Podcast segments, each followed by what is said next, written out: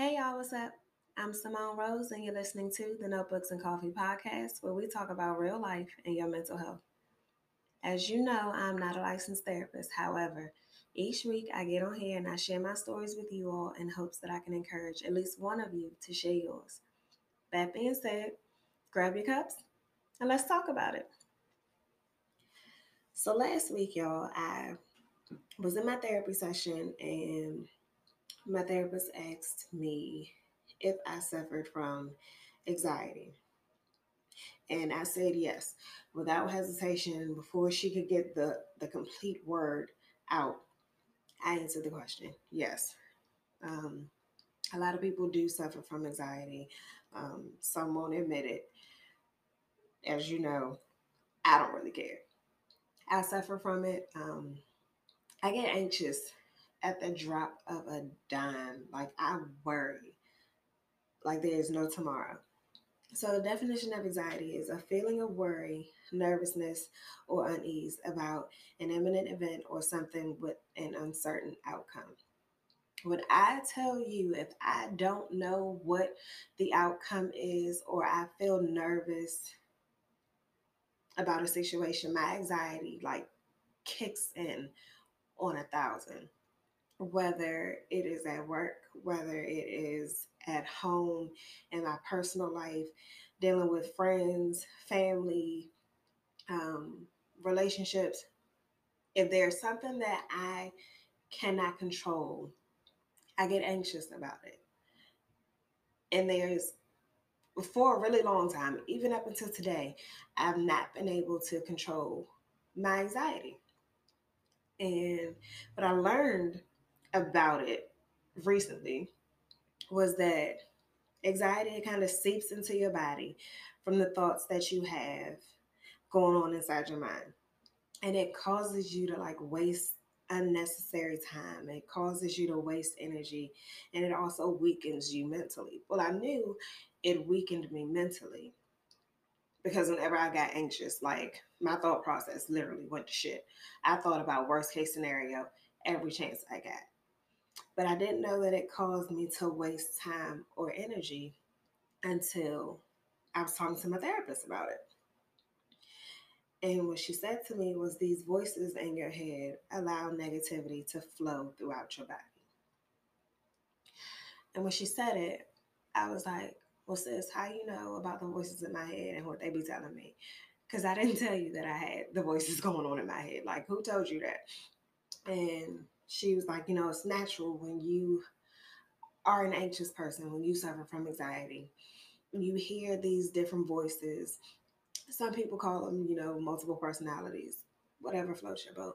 But you hear these voices and they're kicking out nothing but negativity.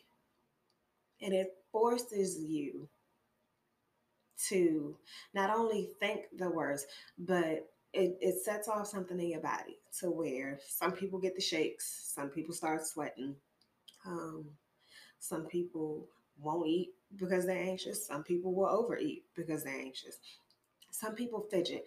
I am a fidgeter. I'm a fidgeter by nature. I don't even know if that's a word, but we're going to go with fidgeter. I made it up. I'm a fidgeter by nature um, but I also love sweets. So whenever I get really anxious, I start to fidget. I will scratch my hands. I will do anything but sit still. But then my sweet tooth will kick in, and then I'll just start eating candy. Like it's the only thing left to eat on the world. I'm talking like mostly chocolates. Like I'll eat Kit Kats. I'll eat um, my favorite thing when I get anxious to eat is almond M&Ms. And I will go through bags of almond M&Ms or packs of Kit Kats because I'm anxious, because I'm worried about something that I cannot control. And she had to, she gave me a list of things to do when it comes to anxiety. So I wanted to share it with you guys because I've been anxious for the last, I would say, three or four weeks there's been a lot going on. Um, I mentioned a death in the family a while ago. Um, not a while ago, a couple weeks ago, actually. literally like a couple days before Valentine's Day, I had a death in the family. Um, there have been other issues going on within my family that I would love to talk about, and I will talk about once I get that person's blessing. But I don't want to just pop it up and she hit an episode and be like, "What the fuck? We didn't talk about this." So um, there's been a lot going on. I've had relationship issues in the last couple of weeks that have made me anxious and have put me in a space where I didn't think that I would be um, again with someone. So I've been kind of like muddling through all of that. And it hit me like when we were in therapy, and she was like, You know, do you suffer from depression? I said, Yes. Do you suffer from anxiety? And I swear, y'all, before she can get the word out, I was like, Yes, all of that depression, anxiety, whatever you can think of, I probably got it. I probably suffer from it. But she gave me ways to counteract my anxiety, if that makes sense. So, one of the ways was, and this is exactly how she said it, was to take the thoughts hostage. And what that means is you have to take control of those thoughts snatch them up. Like we did this whole exercise where she had me like grabbing the air. Like I had a whole attitude. It was this whole, you know, ladies, you know, when you get an attitude and like you cussing somebody out and you got hand motion and you grabbing the air and rolling your neck and all of that. She had me doing this in therapy. Um, so take the thoughts hostage. Do whatever you got to do. Grab the air, roll your neck. You put your hand out and say, "Hey, give them here, whatever works for you. But take the thoughts hostage and then you decide on whether or whether what you're thinking in your mind is true or not. If it is not true, meaning you can't prove it to be true, even though it's in your head and you done made up a whole scenario. If you can't prove this to be true, give it to a higher power. Whether you pray to God, whether you pray to Buddha, your ancestors, whoever you pray to, if what you are thinking in your head is not true, give it to that higher power and let it go. So during this exercise, she had me snatching the air. I did it with an attitude too, because she at, at first I was kind of meek with it, and she was like, "No, you really have to grab those thoughts." So I was like, say less. Grab the air, had my little attitude, little neck action, and then she was like, throw it away. So I did just that. threw it away. Like she had the hand motion with that too. I literally had to like swing my hand. And if I didn't do it right, she was like, nope, you got to do it again. Like you got to do it with some authority. So whenever you start thinking negatively, take those thoughts. And if it's not true, let it go give it to a higher power and let it go. The second thing she told me to do was focus on only good things. So celebrate. If you hit a recent milestone, or if you have to think about a time where you were happy, if your favorite TV show is coming on, or your favorite movie coming on, focus on the good things. Focus on the positive in your life. Even if it's not you personally experiencing the good thing, focus on it. If you have a friend or cousin or whatever, somebody around you is experiencing something positive, put your energy into that. The third thing she said was take a deep breath. So here's my thing with deep breaths. I'm gonna be honest with y'all. I don't necessarily know that deep breaths work. And I say that because I've done therapy before. Uh, scratch that. I've done anger management before. And I, I had a therapist. And the therapist was like, you know, whenever you get upset or you get anxious, say these. Say, say, say this statement I'm about to say.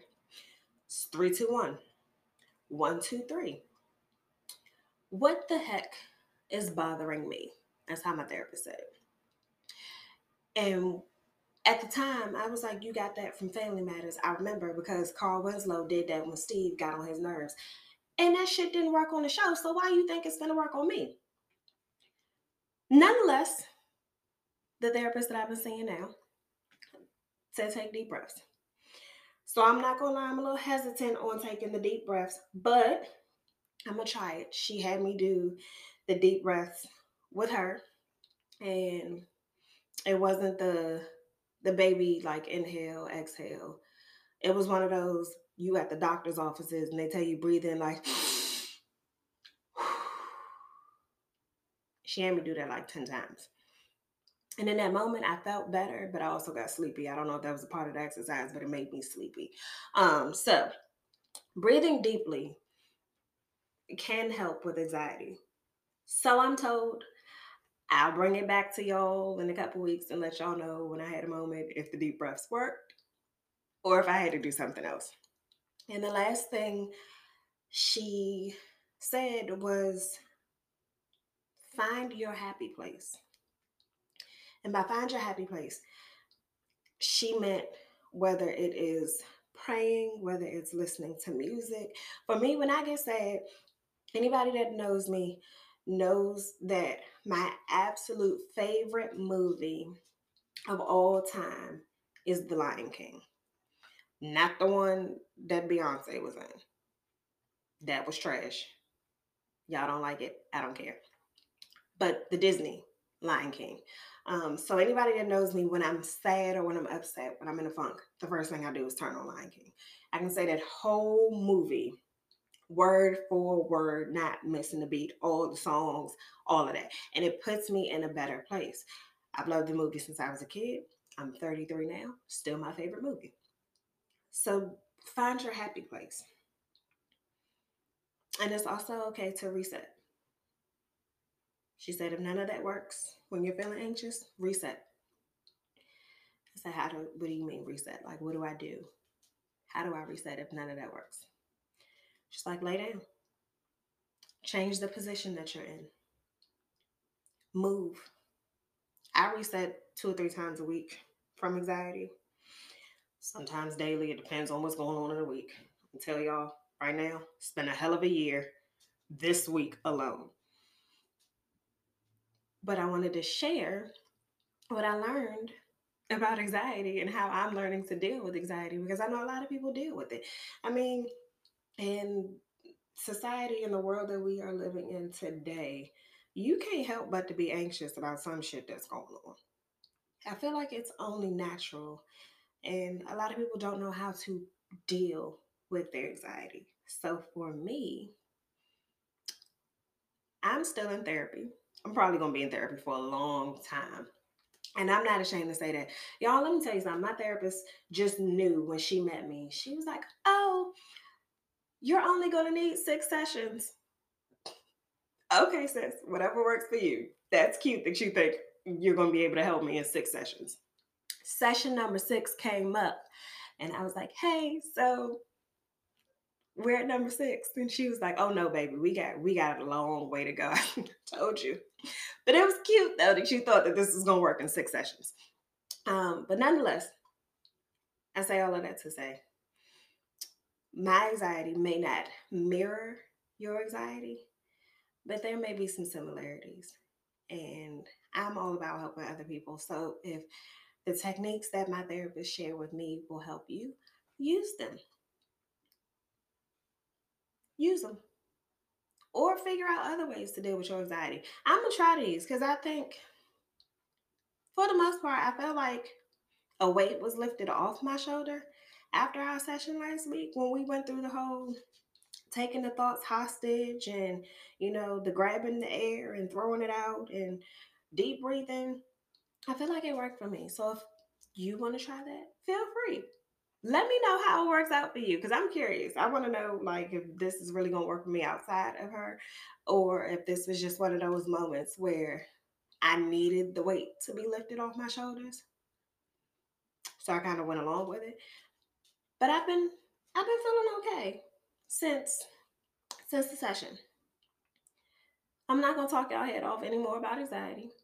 I'll leave it there and I'll catch y'all next week.